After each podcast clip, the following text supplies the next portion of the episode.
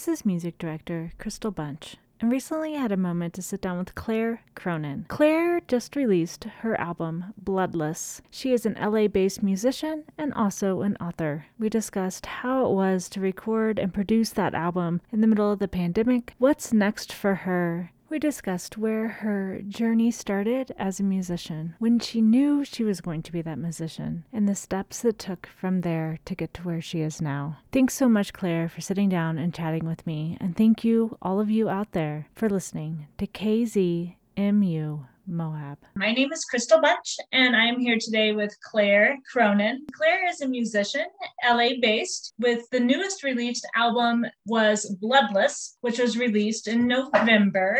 Getting into this, first of all, I guess I want to start with because you're not just a musician. So, for people who are not familiar with yourself, who is Claire Cronin? Um, I'm a musician and a writer. I've been writing music and poems and nonfiction for a long time, but my first full length book came out last year and it's called Blue Light of the Screen. And it's kind of a memoir and also kind of about the horror genre. And I've released a few albums on different indie labels. So just I've done, I mean, I've done some visual art too, but at this point it's it's mostly music and writing.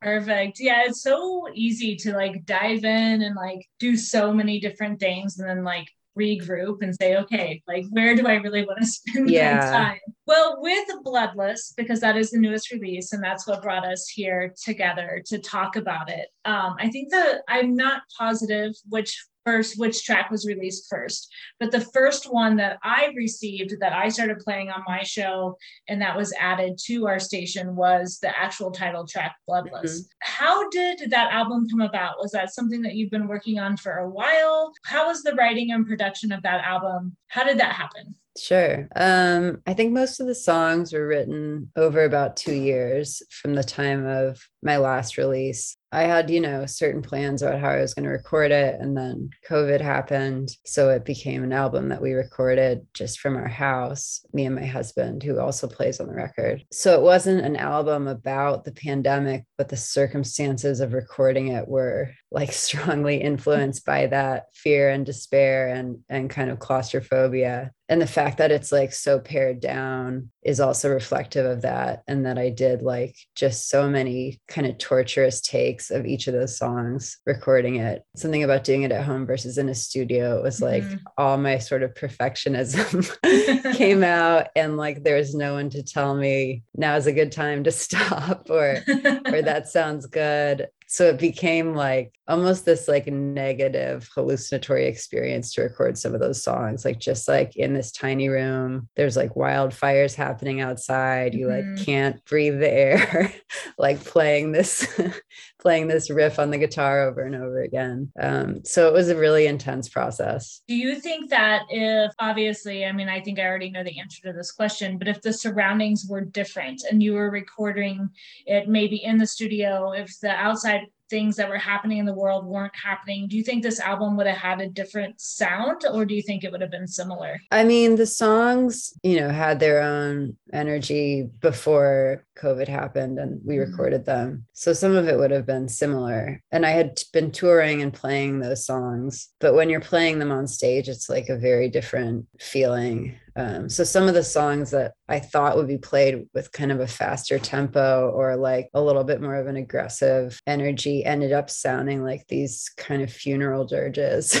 when I recorded them at home. So yeah, who's to say? I think if we had been going to a proper studio and paying for studio time, it probably would sound a little more like polished. And maybe we would have mm-hmm. had like other friends play on it instead of just me and my husband and then a couple friends adding stuff, you know, from far away. But I just feel like, you know, if the past year and a half taught me anything, it's that you just have to keep making work within whatever circumstances you're given instead of like trying to envision this perfect thing and then seek it because there's so much you can't control. Um, and sometimes the art is more interesting when it's responding to that. Yeah, I agree. And I think that, you know, I've talked to a lot of artists that have had to adjust everything they've ever known about producing and you know writing and you know down to the writing because of the what was happening around them. And i think that just it's amazing to me to hear the stories of how you guys have all adjusted in one way or another and still still made these amazing albums that have come out. I can't imagine doing it. So i think that it's it's really great that you guys yeah, are figuring that out. Where did you get your start in music? Where was it to where someday you were somewhere and you had that aha moment that mm-hmm. I am going to make music. When did that happen for you? Um, I was a really little kid, and my parents kind of pushed me into it. Uh, like kindergarten age to play guitar and i started writing songs in first grade like about like a dog down the street was my first song so it was you know, it was heavily influenced by my dad having this idea that it would be cool if I played guitar. And so I just did it.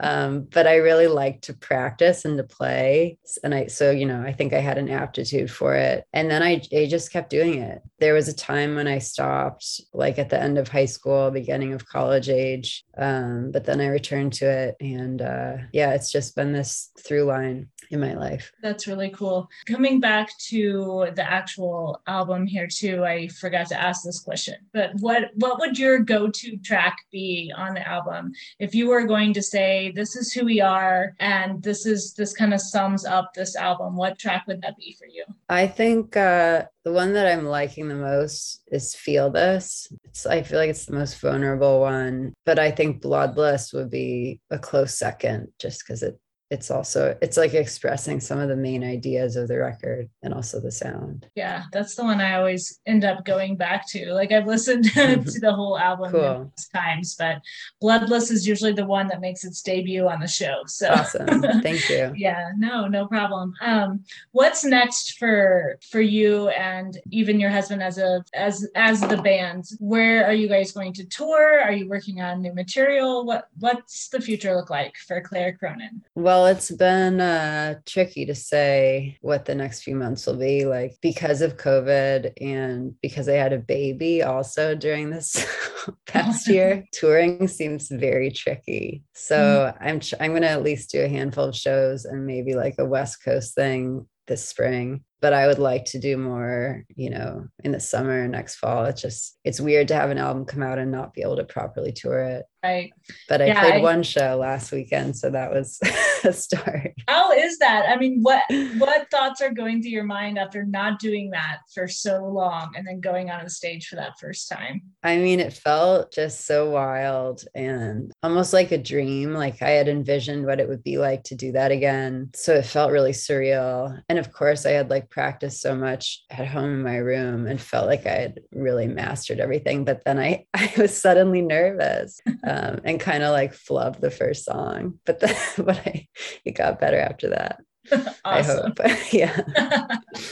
well, you if you finished it, if you finish the show without getting booed off the stage, I feel like no, people were so nice and supportive. I feel like audiences are happy to be coming back to mm-hmm. shows. Mm-hmm. And I, when I told people I hadn't played in a year and a half, they like clapped, like we were in a support group or something. so it was very so awesome. sweet. Yeah. That's so cool. Well, where can they find your music? For anybody listening to this interview when it airs, where can they find the new album, past albums, even books? Where yeah. what's, what's easy for them? Um, if you just look up my name, Claire Cronin, you could find Bandcamp, which has the records, the Arundel Records website, um, my website, which is just clairecronin.com, any streaming services should all be out there. Perfect. Well, thanks so much for sitting down and chatting with me today. I can't Thank wait you. to get this on air so everyone can can see how great this album is. And for anybody listening in the future, I highly recommend you picking up Bloodless and even diving down into some of those past releases. So, thanks so much, Claire. Thank you. Have a great day. You too. Bye-bye. Bye.